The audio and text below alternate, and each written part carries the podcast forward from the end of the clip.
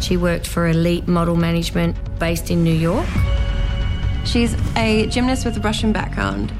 She sounded like the perfect au pair. She's a victim of a pedophile ring. Your parents are spies? What do they mean kidnapping? That's crazy. What is going on here? She's Australia's greatest con woman. Con Girl, a new eight part true crime series.